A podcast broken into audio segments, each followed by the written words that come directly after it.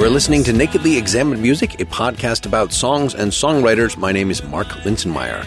My guest for episode 141 is Robert Forster, famous for his work with the Go Betweens, which was a partnership between him and another singer songwriter, Grant McLennan, which started in the very late 70s in Australia, but then moved to London, did most of their work there, releasing six albums and some EPs up through their biggest 1988's 16 Lovers Lane. You're right now hearing Clouds from that album.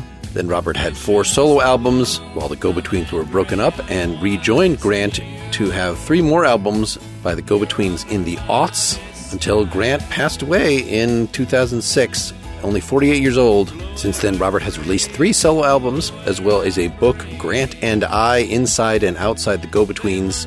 Today, we're going to be talking about No Fame from his latest album, 2019's Inferno, then look back to one of those later go between albums, Oceans Apart, 2005. The song is Here Comes a City.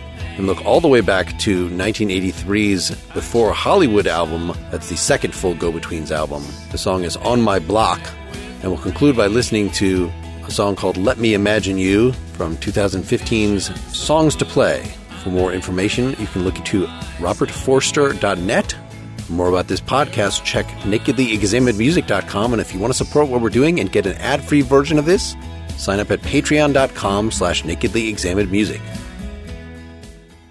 I will have played a little bit of Clouds from The Go-Between from 16 Lovers Lane, 1988. We're going to get pretty quickly to the new album, Inferno 2019, the song No Fame. There's an obvious thematic. It sounds like No Fame is reflecting back on that period of those last few, the original Go Betweens albums, which was the height of your fame. Does that seem accurate? It is looking back, that song, No Fame. But what I was strongly thinking of was a time when I was in my late teenage years, which is, that's why you know, I talk about my mother and my father. It's a sort of a feeling that I can tap into whenever I want. And I, I do it every now and in song, mainly when the melody suggests that that's a good thing to do. Like it's a melodic prompt, if you like. And when I wrote the music for, for this song, it just had a, to me, like Creedence Clearwater Revival type feeling to it. And that always sort of sends me back to Brisbane and these years between the ages of when I left school, when I was 17, and really when the band started, or I knew the band was going to start when I was 20. And these was those sort of three years between were sort of difficult, kind of lost years for me, you know, just sort of scratching around, trying to find out what I was doing. And I was a little bit like morose and headstrong and just trying to work out what, where I fitted and what I was going to do with my life. And so there's a little bit of that in that song, and it crops up again later as well.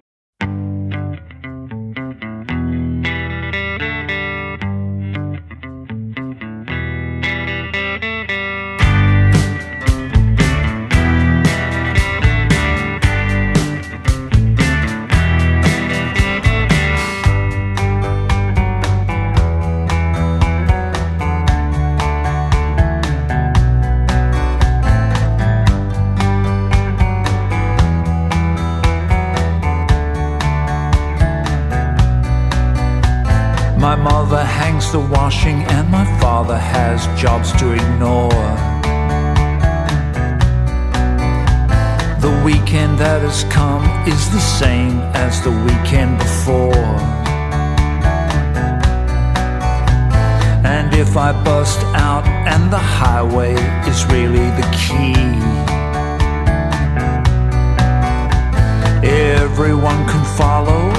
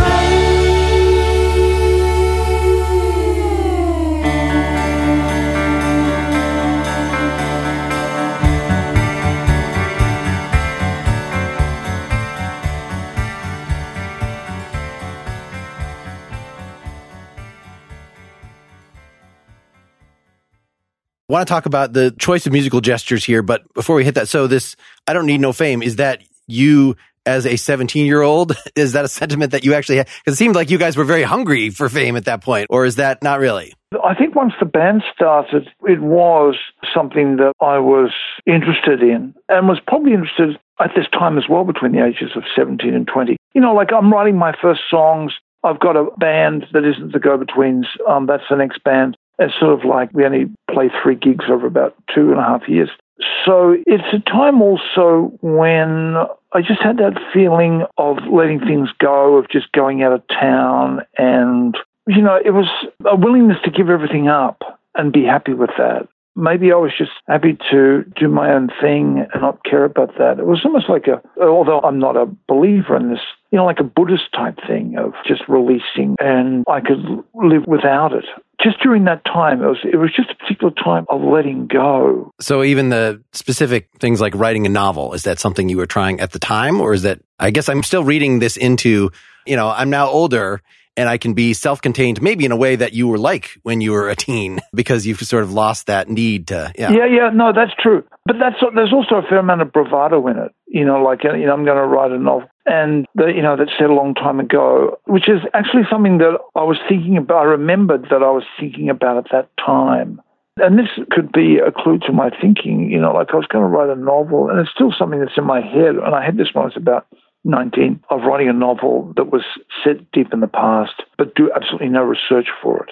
You know, because mainly people that write historical novels and pride themselves on doing tons and years of research. And, and this just plays to the type of person I was then, and to an extent still am now, of writing a book like that and doing no research. Actually, the book that I was thinking of was set in Italy in the 15th century. And I actually started it, but I didn't get too far. But, you know, knowing nothing really, just the name of the cities and a vague idea what was going on and write the book from that perspective and be very authoritative with what I'm saying and doing, but not really knowing what I'm talking about. And that was part of that mindset at that time as well. And that's why I sort of put it in the song all those years later when I was writing it. So that line that concludes that verse, some people rise while others are happy to fall. Is that still kind of talking about the content of the novel? It was just a feeling that I had just before the go between started. It's a little bit cavalier, you know, like thinking about it now, but I still think it's true. I think there are people that are, you know, happy to fall and just sort of let it go. Yes, it's very Taoist that whenever somebody tries to put a, a hierarchy on you, just choose the lower one. Just like, I'm not going to play that game. Exactly. There's two things going on here. There is a wish for me to, you know, take music that was just growing on me at the time, like songwriting.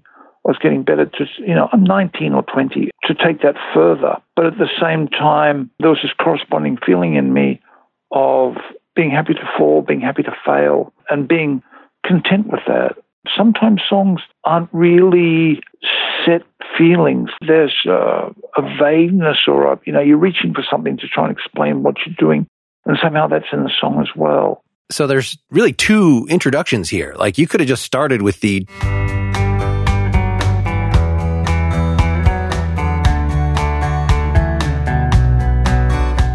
You know, what eventually becomes the melody, but you've got this separate, you were referring to as a Creedence thing. I guess I was hearing surf, but I, I completely hear what, like the uh, Kids in the Hall theme song, but that kind of thing. Was that the origin, like the first element of the song, or was that a I've written the song and now I've got to add on? I wrote that riff on the guitar that starts it, and it's in the breakdown as well. And I wrote that, and then I wrote the rest of the song, like the verses is sort of based on that riff. And then really the only other, you know, like the melody is you can play the same chords over that. And then the chorus is where it sort of opens up. And, and also, like at, at the back of this, always, and this is something that, that I, I firmly believe in, is that melody and lyric go together. You have to match them. And that's really one of the great keys of songwriting, especially if you're doing the melody first. Well, the melody gives songwriters a feeling of what the lyric will be. And if you think of any great song, you'll always find that the lyric matches the melody. You know, like example, you know, like you know, "Let It Be" when Paul McCartney wrote that melody, the lyric that he wrote is perfect for that melody. You know, and that's what songwriters. You think of all the great songs, and this is what, but it's almost so obvious that, that it can be forgotten. You know, like they can't clash. And so when I had that melody, I knew that, first of all, there was room to give information tell a story in the verses because the verses were, were quite, they sort of linger and it just sort of floats. So I knew that I had to say something. It couldn't just be, you know, clipped images. And then the chorus opens up, which has a certain sort of, you know, it's almost like euphoric or very lush for me, you know, like quite grand. And so it had to go into a statement. And so it goes into that no fame statement. So the music's also playing a part in what I'm doing. And as I said to you before, when I think of this sort of melody and the feel of the song is something that, that comes from when I wrote it is something that comes from John Fogerty. And Fogerty's just, he's a master of this, you know, like writing these riffs and then building songs that then discard the riff and then go into a, like a strummy thing and then the riff comes back. He does this all the time, or, you know, like with Looking at My Victor or Proud Mary, there's just countless songs that he wrote in that style. Creedence were something I latched onto when I was like 11 or 12, and that's always been a feeling that I've had and somehow that came in also with the lyrics. So there's somehow a sort of John Fogerty late 60s feeling to the lyric. Well, and it's very streamlined, the melody that you delivered. I mean, especially just the chorus, the fact that we're doing, you know, one word per half note. I don't need no. Then you, at least on fame, you're not on the beat anymore. Because you're doing this through so much of the song, da, da, da, da, da, da, da, da, then you have these other places where you just have these random pauses so that you then have to kind of rush the lyric to get to the end of that line just to provide some variation so that it does have a little more of the talk singy Dylan-esque thing that I guess you're better known for. But, you know, for the most part, it's very in the pocket.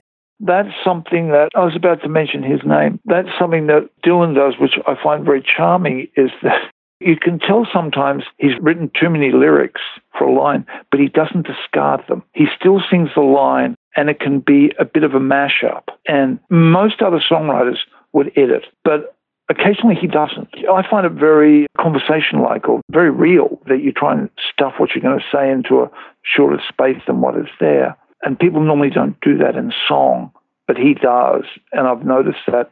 And it's something that occasionally I do as well. So musically, I love the fact that it's like you couldn't decide with this intro whether you're going to lead with the lead guitar line, or whether you're going to lead with jump, jump, jump. And so you do both. So like, let's start with the lead the first time and then surprise everybody by bringing that back with the rhythm guitar actually starting that off by itself.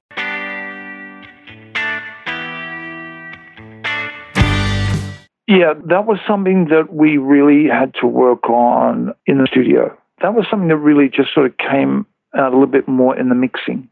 And speaking of the progression, actually, let me just play a little around 240. So this is after that second, uh, after that break.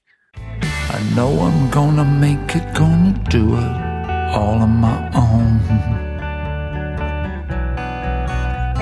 I can't talk now.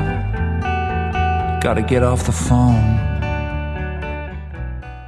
I mean, is it slowing down there at all, or is this on a click track? No, but I was very happy when I got that vocal bit because I had to go really down. And if you listen to that, those lines, it's almost like I'm just singing to myself. It's dictated, and then everything falls a little bit away. It gets a little bit more sparse in that third verse, and so it gets a little bit more talky, and it's almost like I'm just in my head.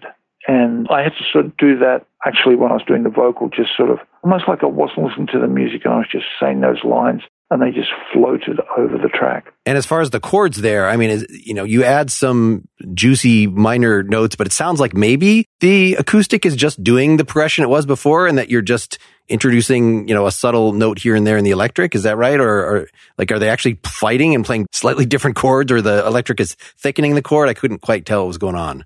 No, no, they are. But on that track, Scott, who also plays the bass, he's playing. He's a very good musician. He's playing electric guitar, and I'm playing the acoustic. He's obviously aware of Fogerty as well. I mean, the thing, you know, when I was talking before, I mean, this might be getting a little bit off track, but the thing about Creedence Records is they were brothers, you know, like John and Tom Fogerty. Their guitar work is very economical. It's very poppy and rootsy at the same time, which is a really hard combination to do. And so, particularly on this track, we were thinking of just the choices that the Fogertys make. It's so economical, you know, like lead bits just suddenly come in and then they go, and then it just sort of stays on rhythm, and then there's something within that rhythm, and it's all broken up really quickly over these sort of two and a half minute, three minute pop songs. And yet you got yours in four and a half, and it still sounds very concise. But you did things like tell me about how the arrangement choice on the end of having okay, let's have the background vocals do something a little more, you know, do the echoey,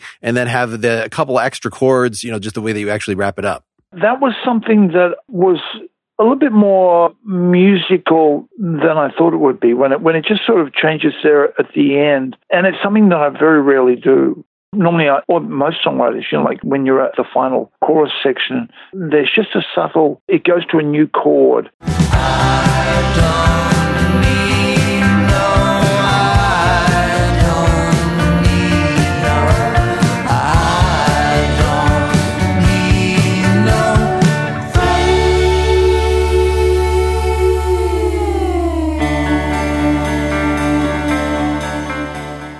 There's a, quite a bit of arrangement stuff going on there right at the end of the song, which I don't do often. And it was something that I played to Scott when we were working on the song. I said, "Oh, and there's this bit at the end. I, I think it's too fussy, and no one will notice it. You know, like it's just." But to me, it was like a logical progression of the melody, but it's coming like in the fourth minute of the song. But he just said, "No, this is really great," and I went, "Okay, well then let's keep it." And also, you know, like it works well with the vocal harmonies there.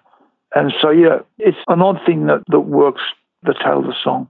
Well, and it's nice that it gives, since you've, you've had throughout all the courses, the two vocals together, you know, do that. Okay, we're going to settle down like that to the end of the song, but not just repeat exactly what we did before. Exactly. Hey, let's stop for some sponsor talk. First, I want to talk to you about Masterclass, where you can learn from the world's best minds anytime, anywhere at your own pace.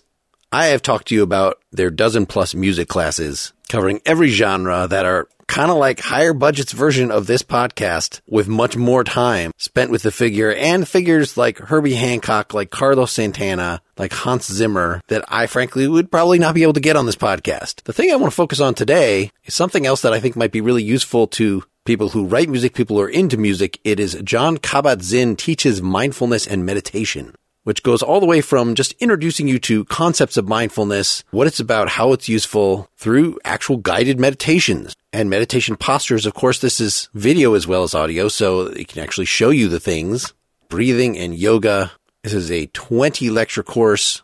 Just yet another thing along with all the cooking classes, the negotiation classes, the classes on style, on writing, on film, so many things that make it worthwhile to get a annual all access pass. It's hundreds of video lessons, 100 plus instructors. You can mix and match, dive in and out. They always provide course materials. You can have discussions with other people who are learning the same thing. I highly recommend you check it out. Get unlimited access to every masterclass. And as a Nakedly Examined Music listener, you get 15% off an annual membership. Go to masterclass.com slash examined. That's masterclass.com slash examined for 15% off masterclass. I also want to tell you about our new sponsor, Nebia, who are interested in giving you a better shower. This is not some big conglomerate. This is some dedicated people who started with a Kickstarter. They're now backed by some of the biggest names in Silicon Valley, including Tim Cook. Their new Nebia by Moen showerhead is designed by former Tesla, NASA, and Apple engineers. They spent years researching and developing a superior shower experience that saves water and is anything but ordinary. So you get twice the coverage and half the water usage of standard showerheads right? Despite using 45% less water, the spray is 81% more powerful than the competition. So they sent me one of these. I was expecting this sort of rainwater thing I had seen as an option at my parents' house where you could use the regular shower or you could use this overhead rainwater thing, which I did not like. This is not that. This is powerful. You can move the head up and down. I got the version also with the hand unit so you can pull it off and I'm left wondering why I thought that something over your head should be used to wash your feet.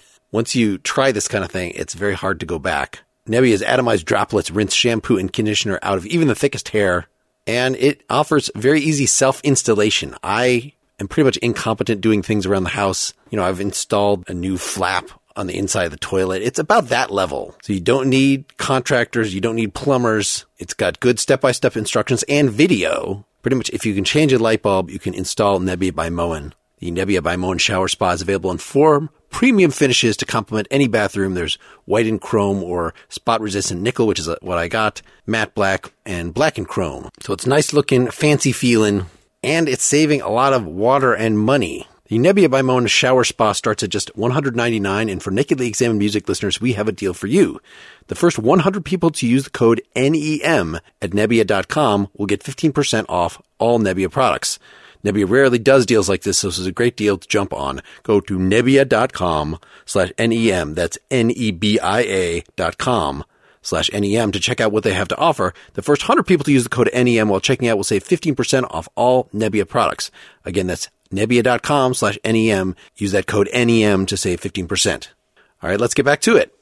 Let's get the second song out on the table. Very different arrangement environment. Here comes a city from the last Go Betweens album, Oceans Apart 2005. Do you want to say a little about it before we hear it? This is a song that really excited me when I wrote it because it's a sort of choppy minor chord, melodic riff. It's sort of a guitar riff that's inside of like a chord progression, like this two chord progression, where I'm doing this sort of little note with my finger. And as soon as I wrote it, I got very excited about it. It was one of those magic moments that don't come very often where you just go, bang, this is great. And so the writing of the song admittedly put a lot of pressure on me to live up to that riff, but it was a great start, and I'm happy with how I finished the song.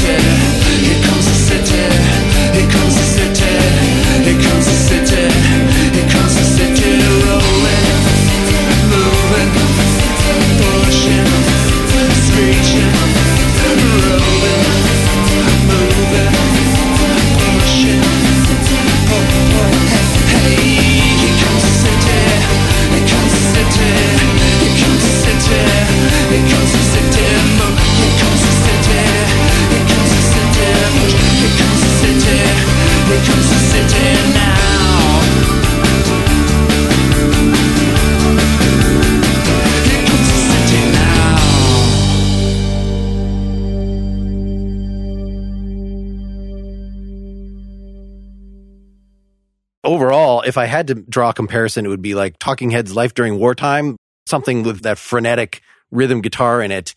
I assume the bass was one of the last things added. For me, it really jumps out. It's sort of a Roxy music move for me. That's Adele playing bass. I've been playing in the Go-Betweens for a couple of years. You know, like this is what I was telling everyone when I wrote it, which I very rarely do because I don't tend to really write stuff that I can go, this is a combination of these three things and just reel off reference points.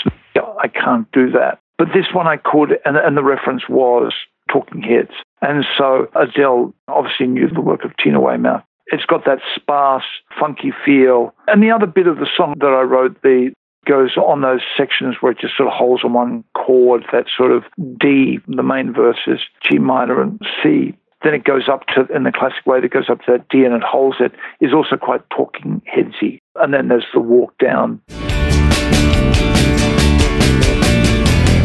And so it is one of the most formed or inspired song by another that I've ever written. But not the chorus. I mean, it's funny that we picked two songs in a row here that have a very concise chorus, a one line repeated twice, the pushing you away from me. And that's it, you know, and then it does the walk down and then you're back to your riff again, which that sounds very untalking heads. Can you say kind of where that chorus came into this? To me, it's still within the talking heads mode.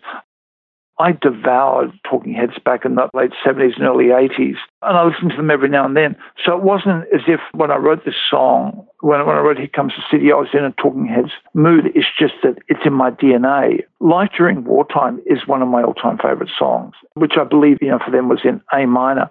But I've always wanted to write, you know, like you have these things that you always dream that you could write. You know, I'd like to pick up an acoustic guitar and write something like The Sounds of Silence I'd love to write something like When Doves Cry, you know, like something just very sort of four chords and mechanical like that. And so to write a minor chord, funky thing like Life During Wartime, like to have a riff as good as that was something that I've probably been trying for 20 years. And suddenly I hit it.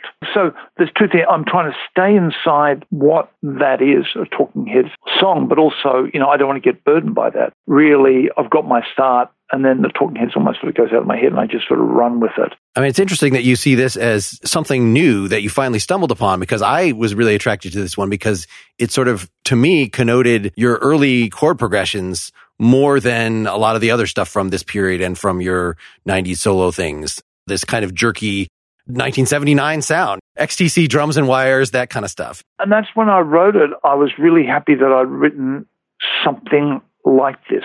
And normally I can't really tell you, you know, like it'd only be a handful of songs that I could come in with a reference as close as, as you know, like what I'm giving you now. I can't over exaggerate how much I got excited by just that riff.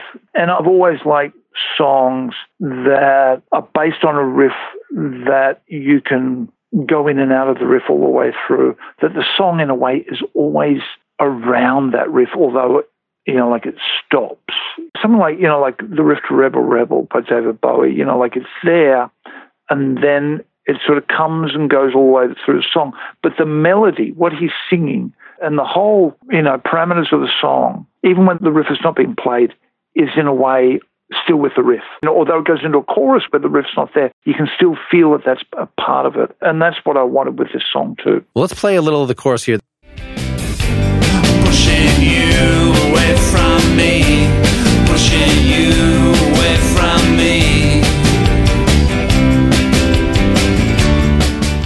Were you conducting the rhythm section to make it get that more 60s to ta ta to mm, ta like that? Breaks it into some different rhythmic territory? It has to happen because the verse is quite longish and it needs a change which the melody, the pushing you away from me, is not really all, and the way I sing it is not really all that different to the verse melody. So there has to be to find more. That's where the rhythm section comes in, and they help do that for you. It's also interesting that, like No Fame, that it has, in this case, at the end of the chorus, I think in the last song, it was going into the chorus where you have this kind of circular pattern, this do, do, do, do, do, do, do, do, do, you know, that creates a little swirling effect that you could have this go on for another several, you know, it, it sort of puts it in an indefinite vamp. I'm doing the rhythm, electric rhythm guitar, which is, you know, like what I wrote. And Grant's doing all of the other bits in the song and that guitar solo thing. And after that big, after the second chorus, and his guitar playing, you know, like he just locked it in. And it was great to hear him playing really good, great electric guitar again, which he hadn't done for a while. But this song really got him back on the electric guitar. Actually, let's play the solo. It's uh, 133 or so.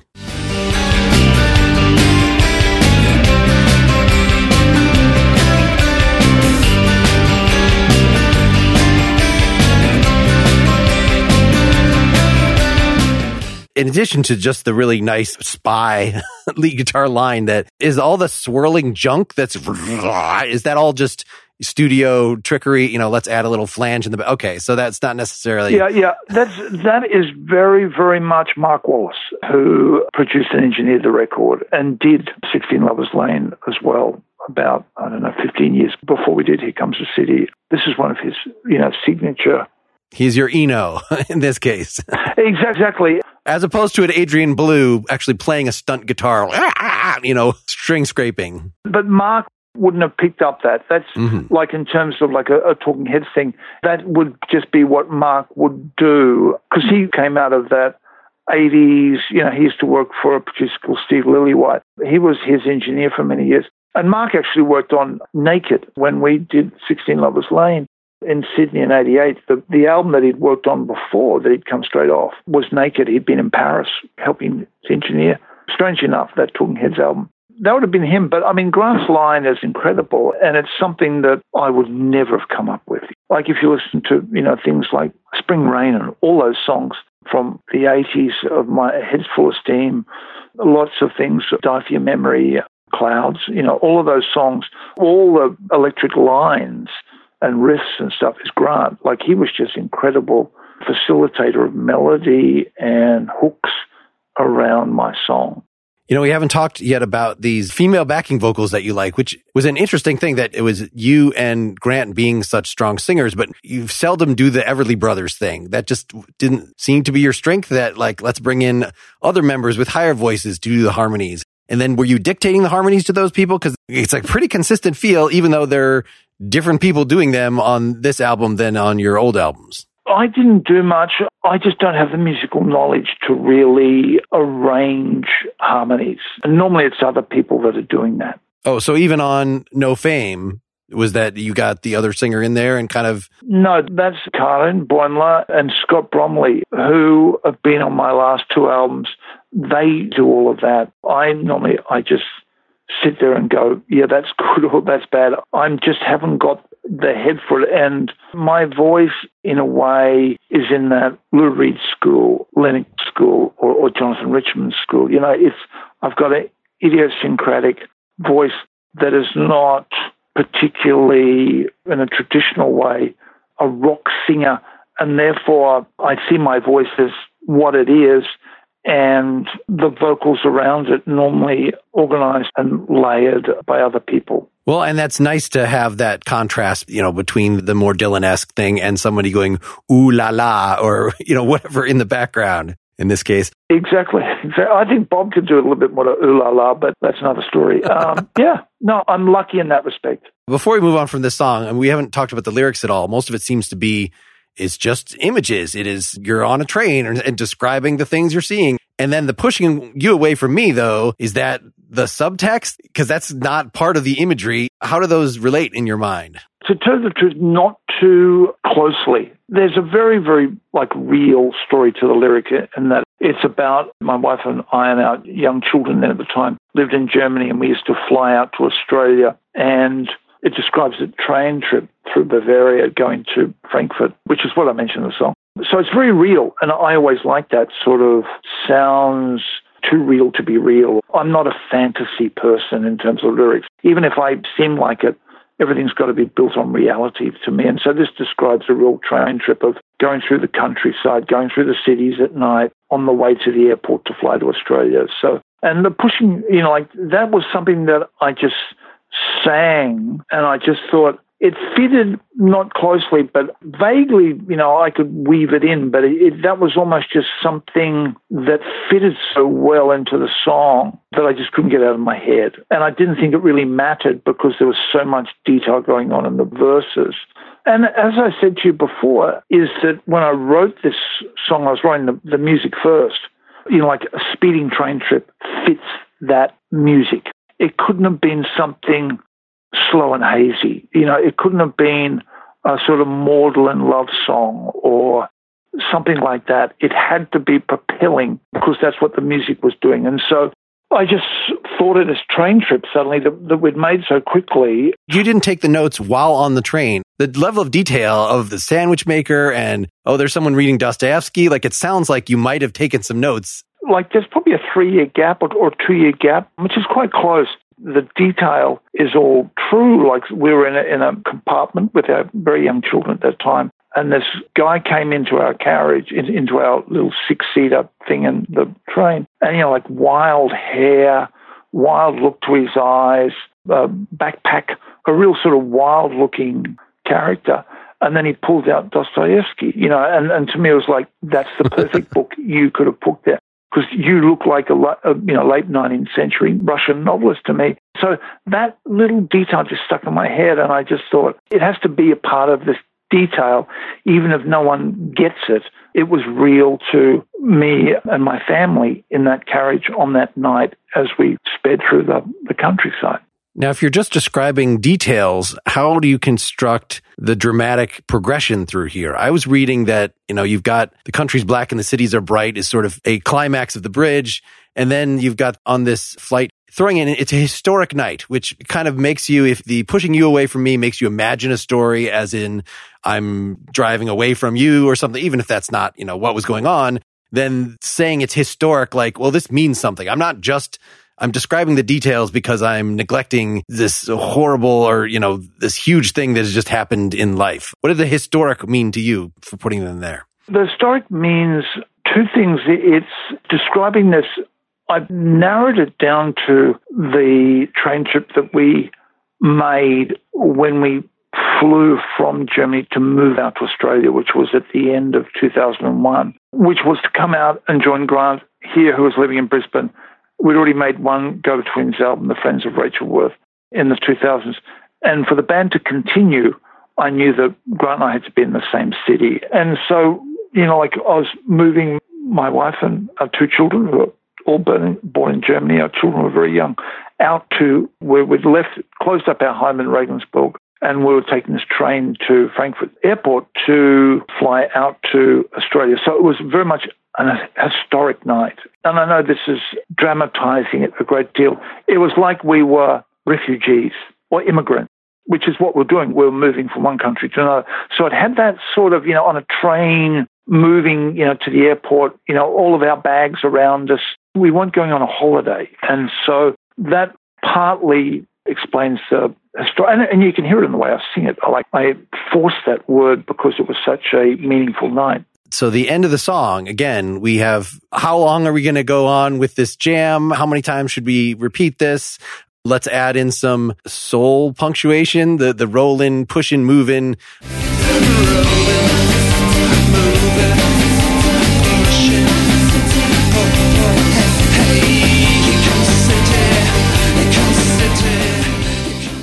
Can you say a little about how that came together? And was there an eight minute version of this at some point or? No, no, it was a lot of fun because it allowed me to go into territory that I don't normally go into. And you always love that as a songwriter. But it was like a breakdown type thing. And it's always something that I enjoyed doing where you break free of the melody and there's a rhythm thing going on and you can just sort of float in and out. There's actually a, which I sometimes do live. I mean, my God, there's another Creedence reference in there. The Roland is Rolling on the River, you know, from Proud Mary. Mm-hmm. I really enjoyed it. But the other thing that I was thinking about was I wanted the song to be concise. And so we thought this was going to be a single. So I wanted it to be, I don't know what it is now, but I wanted it to be, you know, 315 or. There's a video. It's a single. Sure and I want, you know, the train trip, the train trip has to end. I wanted to be a dramatic end. I wanted to build and I didn't want it to go on too long. So it also means you can stuff in a lot more towards the end because it obviously gives you that frantic feel. Well, and it's good that given that this is a train trip, that you avoided anywhere in the song the drums doing something like a chicka chicka chicka chicka. there's no, there's, it's not that literal. No, thank God. Well, let's move on to the third song here, going way back in time on my block from the Go Betweens from before Hollywood, your second full album from 1983. This also has a kind of Creedence intro, but then I would say Camper Van Beethoven, but it really sounds like Camper Van Beethoven listened to this and said, let's make our first two albums based on this song, this Eastern European thing, at least, or it's a common source material, something. It's from my post punk period. And I was writing these quite complicated riffs. And I managed to construct a song out of it. And it's a song I like a great deal. It was an important song in terms of my songwriting development.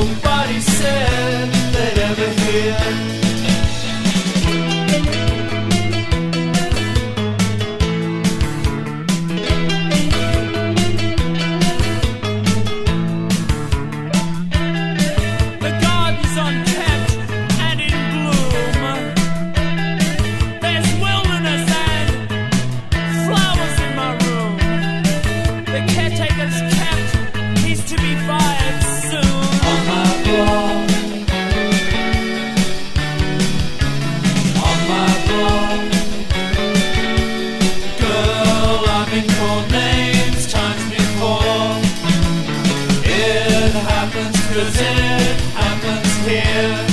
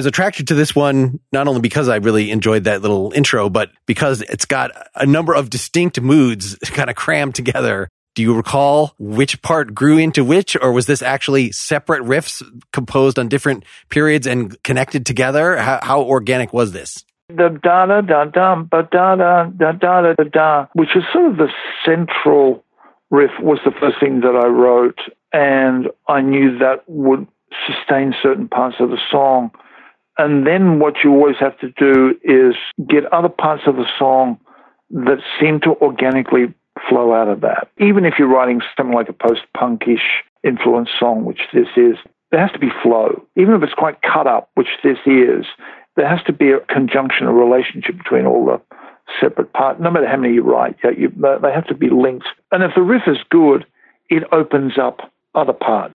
You, so I started to write um, those descending chord sections which have a little bit of a, the riff taken from the other riffs. It's like opening out a puzzle. In a way, No Fame's a little bit like that as well. You get a riff, and then if it's a bad riff, it doesn't open up. It just gives you the one riff. And normally that one sustains you and it sort of tells you that the riff is not really good enough a great riff will give you more music. Well, it's interesting, even just that initial riff, that it is interesting enough and the way that you're arranging it. I assume this was written on guitar, but yet the effect when you have the bass is it's boom and then the, so the bass is hitting and then the guitar is answering it as opposed to them sort of playing it all together. It's this interlocking web.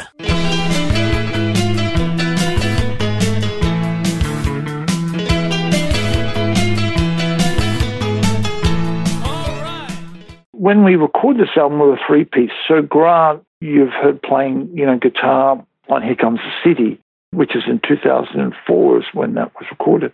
This is back in 1982 when this was recorded, coming out in 83. Grant's on bass, and so we're a three piece. I'm the guitarist.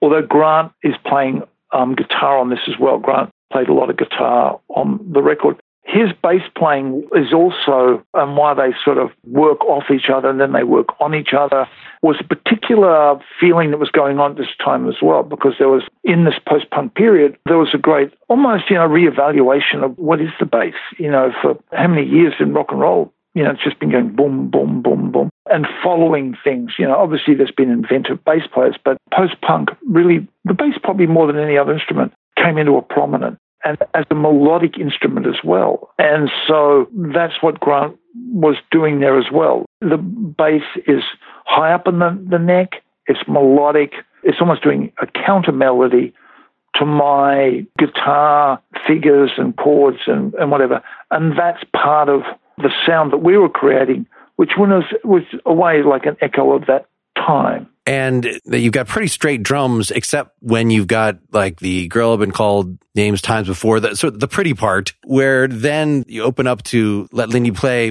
triplets and things. I don't know. Was she the kind of drummer that was always trying to work triplets in where they didn't necessarily have to go?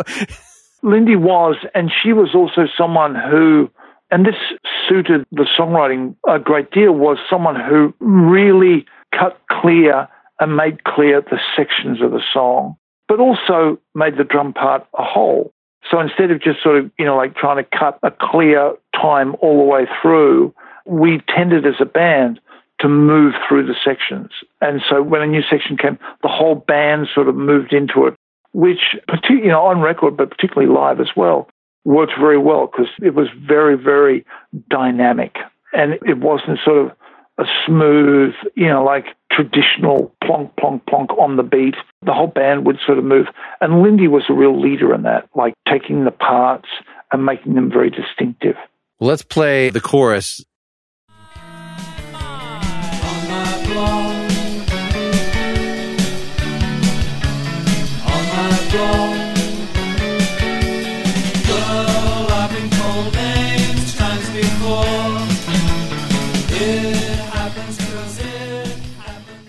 It was interesting that the second half of that course there starts where you expect there to be another pause because you've got on my block, on my block. And then the kind of prettiest part of the song is how the guitars answer that first on my block. And then you repeat it. And instead of doing that again, let's just move on to the C section, I guess. This girl I've been called names, chorus two. And that was very much a sort of style that we had at the time.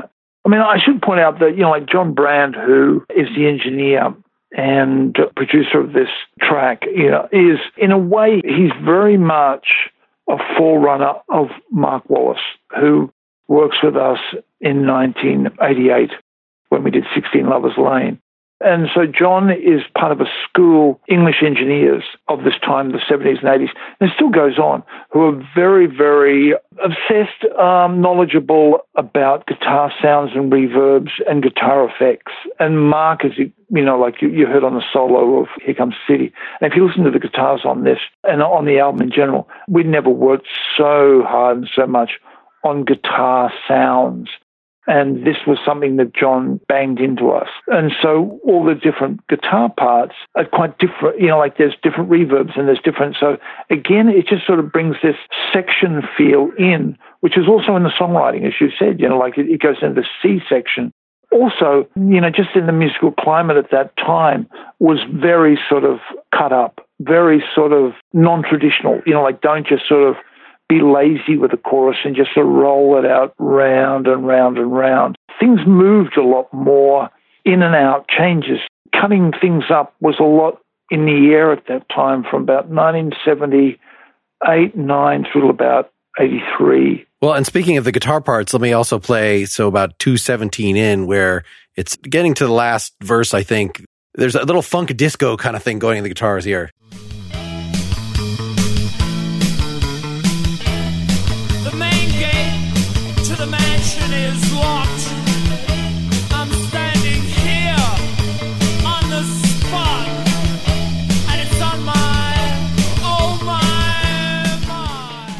Little counter melodies going on there. So was that after the fact Grant additions? That was Grant playing that. And this was a revelation for us that Grant had grown as a guitar player. And this is why we, we brought Robert Vickers into the band because we couldn't produce, you know, the sound on stage. And also Grant wanted to move from bass to guitar. And it's also John Brand. Like John Brand would be in the studio with Grant and I standing there and go, have you got another riff? Have you got another riff? Have you got another riff? And Grant and I, we brought a certain amount of riffs to the session. And so Grant and I would just sort of go, okay, you know, just give us half an hour. And we'd sit down with acoustic guitars, or Grant and I would play along to the track and come up with something. And a great learning experience for Grant and I. And this would have been something that John would have probably prompted and Grant would have played let's talk about your vocal persona here. I was really excited to have something this old because it's like there's a whole different person singing than your later stuff. I don't know. Did you ever do shows with The Fall that Mark E. Smith is sort of my closest comparison to some of what you're, but it is kind of in the Dylan talk sing tradition. It wasn't a flat melody. It wasn't like a country melody or a smooth, lush melody or like a hazy, you know, like easy, long melody. The singing was like the, the instrumentation. So it was quite there wasn't space. You, you had to jump into spaces. And the guitar melody was so dominant that you had to sing that and get words in. And so the music didn't really provide you with a position where you could croon and cruise. So that sort of explains the vocal that I gave. I never really sang like that again after that before Hollywood. It changed with the changing of the songwriting but it, fitted this music and this sort of instrumentation that the three of us were doing at the time. Sure, there's still a lot of the spirit of that in like Head Full of Steam, you know, within the couple albums after that. Yeah, but this is probably the most jumpy and wild that I get around this time. My street on my block, you know, it's intentionally looking for those what is an unexpected note I can jump to? But it's funny that, you know, you've got this almost raging anarchist complaining about the mansion that you got knocked out. Of. But then the chorus, it gets more mellow and melodic that the most high energy part of the chorus and nobody said, which is a really just nice little melodic gesture. It doesn't ever scream at all anymore. Another influence, you know, like on this as well, that was strong at the time that went away a bit was Tom Verlaine. And so the guitar playing, the notiness of it, and the the riffs and uh, going in and out of each other is really also like an influential record on this is Marquee Moon and Adventure, their television second album, which I think for a whole swathe of groups around this time, U2 and uh, Echo and the Bunnymen, those records, those two television records, and then later, you know, bands like Sleater Kinney, you know, and it goes on, Pavement, it goes on and on and on. But these records were very influential in, in two guitar players interlocking, making riffs that were in sort of melodic pop songs, you know, like it wasn't the Grateful Dead or, you know, like it wasn't sort of Cream or something. or Hendrix, where the guitars were, were doing these long guitar, you know, solos. This was like tight song based meshing of guitar styles and little licks and riffs. So this is in there as well. And the lyrics also have a little bit of this poetic, broken up, enigmatic. There's also a lyrical thing, which I, I sort of get away from quite quickly after this, but that's also playing here. Now you've got my imagination racing, picturing a Grateful Dead cover of this song and what they would have to do with it. Slow it way down. Yeah, yeah, they could do it. Jerry's unfortunately gone, but they, they could have played this. They could have done it. Well, and we get to hear how your harmonies or unison singing, how the two voices fit together before you have the very prominent female vocals on there. So that's again, when the song is ending and you're trying to figure out how many times should we repeat this, it stays interesting because you add a little bit of vocal layering. Like I can't even completely make out like as in an overdub, just say the word girl again. Let's just say like they do on rapping where they just have a, you know, an, a second guy come in in unison for parts of it. It happens it happens here.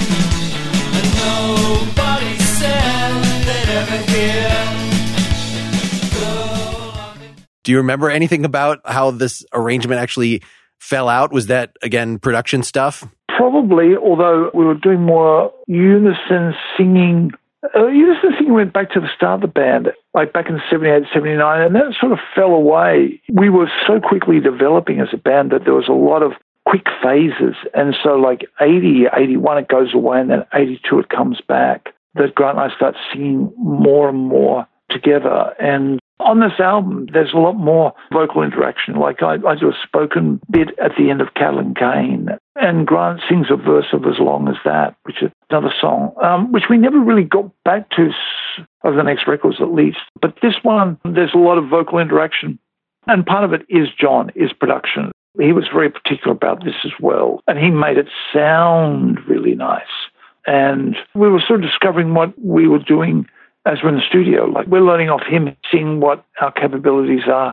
And so you, you start to sort of bounce and play off in the studio and build things. And, and that's what's going on here. Well, I appreciated the few songs where you would throw lines back and forth where you're alternating because at least makes it really clear that there are two singers and that you have different voices because I feel like your influences were pretty similar in some of this early stuff so that you're both doing the kind of Robert Smith, you know, not quite crying 1982 sound. Whereas then as Graham progressed, I actually thought before I did this deep dive that I thought of the Go Betweens more as kind of a pub rock band because I just knew the Grant, you know, fairly melodic, straightforward. I didn't know about this whole ranting style that you had, both of you, but more so you throughout, but back in this period. Yeah, definitely.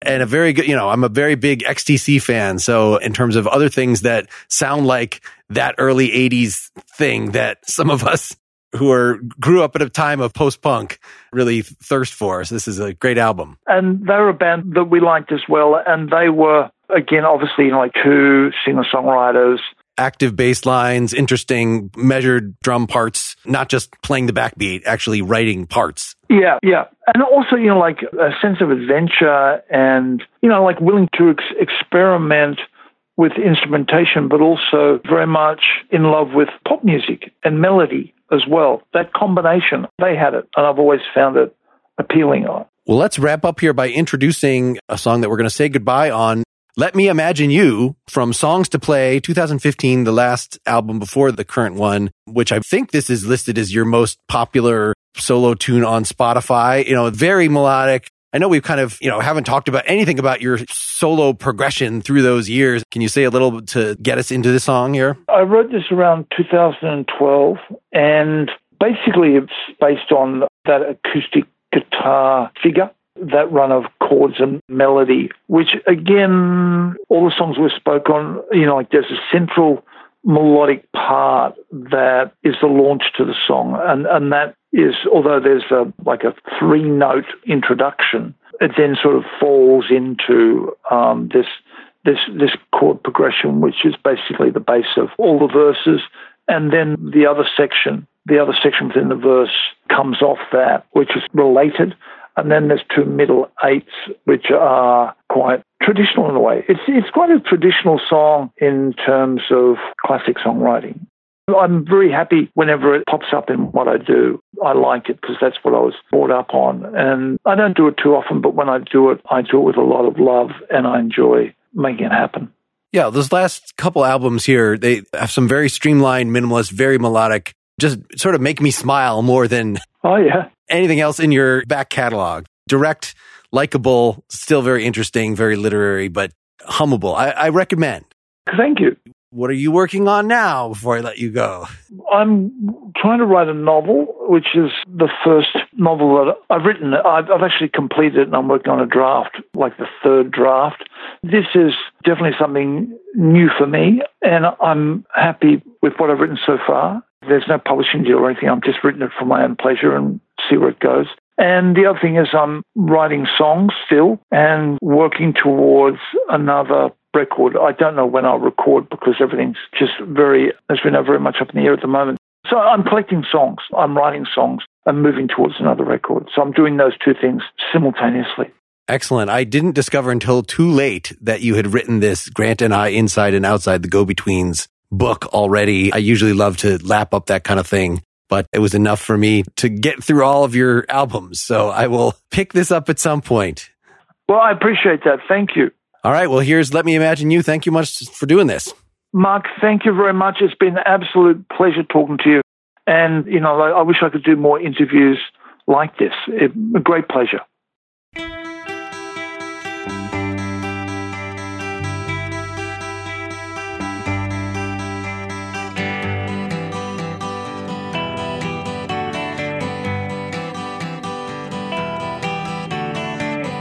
There was silence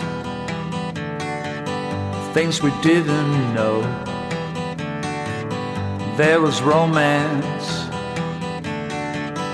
where I couldn't go.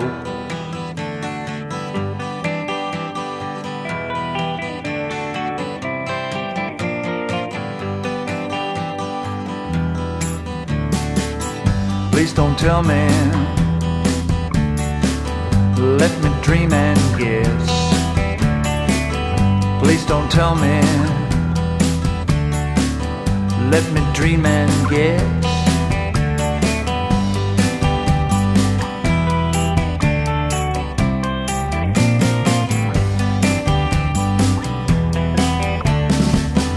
I missed the ballet directed.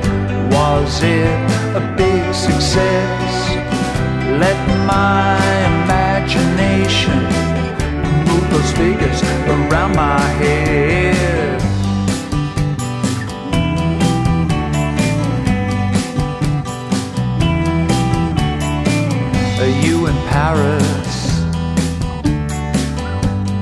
trouble, yes. Is the memoir finished? Let me dream and guess.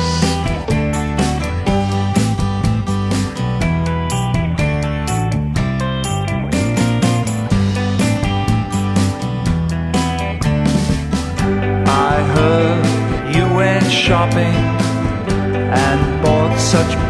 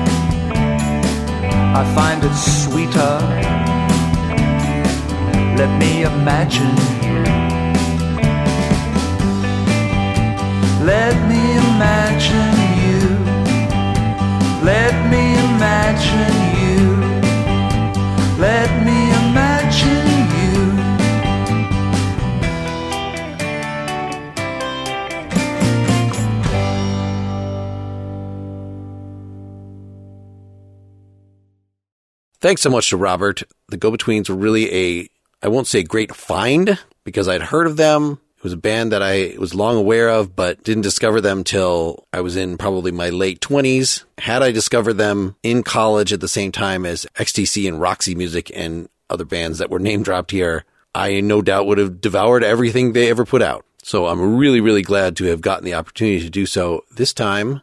And I have picked up Robert's book. In fact, we'll be discussing musician autobiographies for my other podcast, Pretty Much Pop, very soon. Remember, you can find more about Robert out at robertforster.net. My next episode is an interview with singer-songwriter Rebecca Rigo, and I have since just done an interview with Eric Dover, who will be my second member in a year from the Lickerish Quartet, which is a band that has its roots in Jellyfish, and Eric was also the lead singer with Guns N' Roses Slash in Slash's Snake Pit, and has written songs with Ozzy Osbourne. He's a super interesting guy. To get those and my many other interviews, you can go to nakedlyexaminedmusic.com and make sure you are subscribed directly to this podcast feed. You can find Nakedly Examined Music on all of the platforms. And I'd appreciate, as always, if you'd leave a nice rating or review. There's a little rate this podcast widget in the upper right of nakedlyexaminedmusic.com.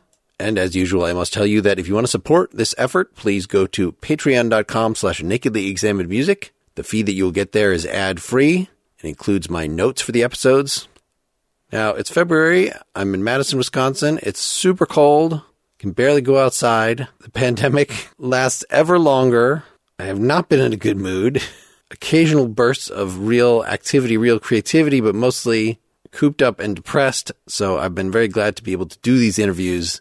And I hope that listening to it has added a little joy to your life and definitely spend some time with Robert's music with the Go Betweens, and things will be a little brighter. In other words, keep on musicking. Until next time, this is Mark Linsenmayer signing off.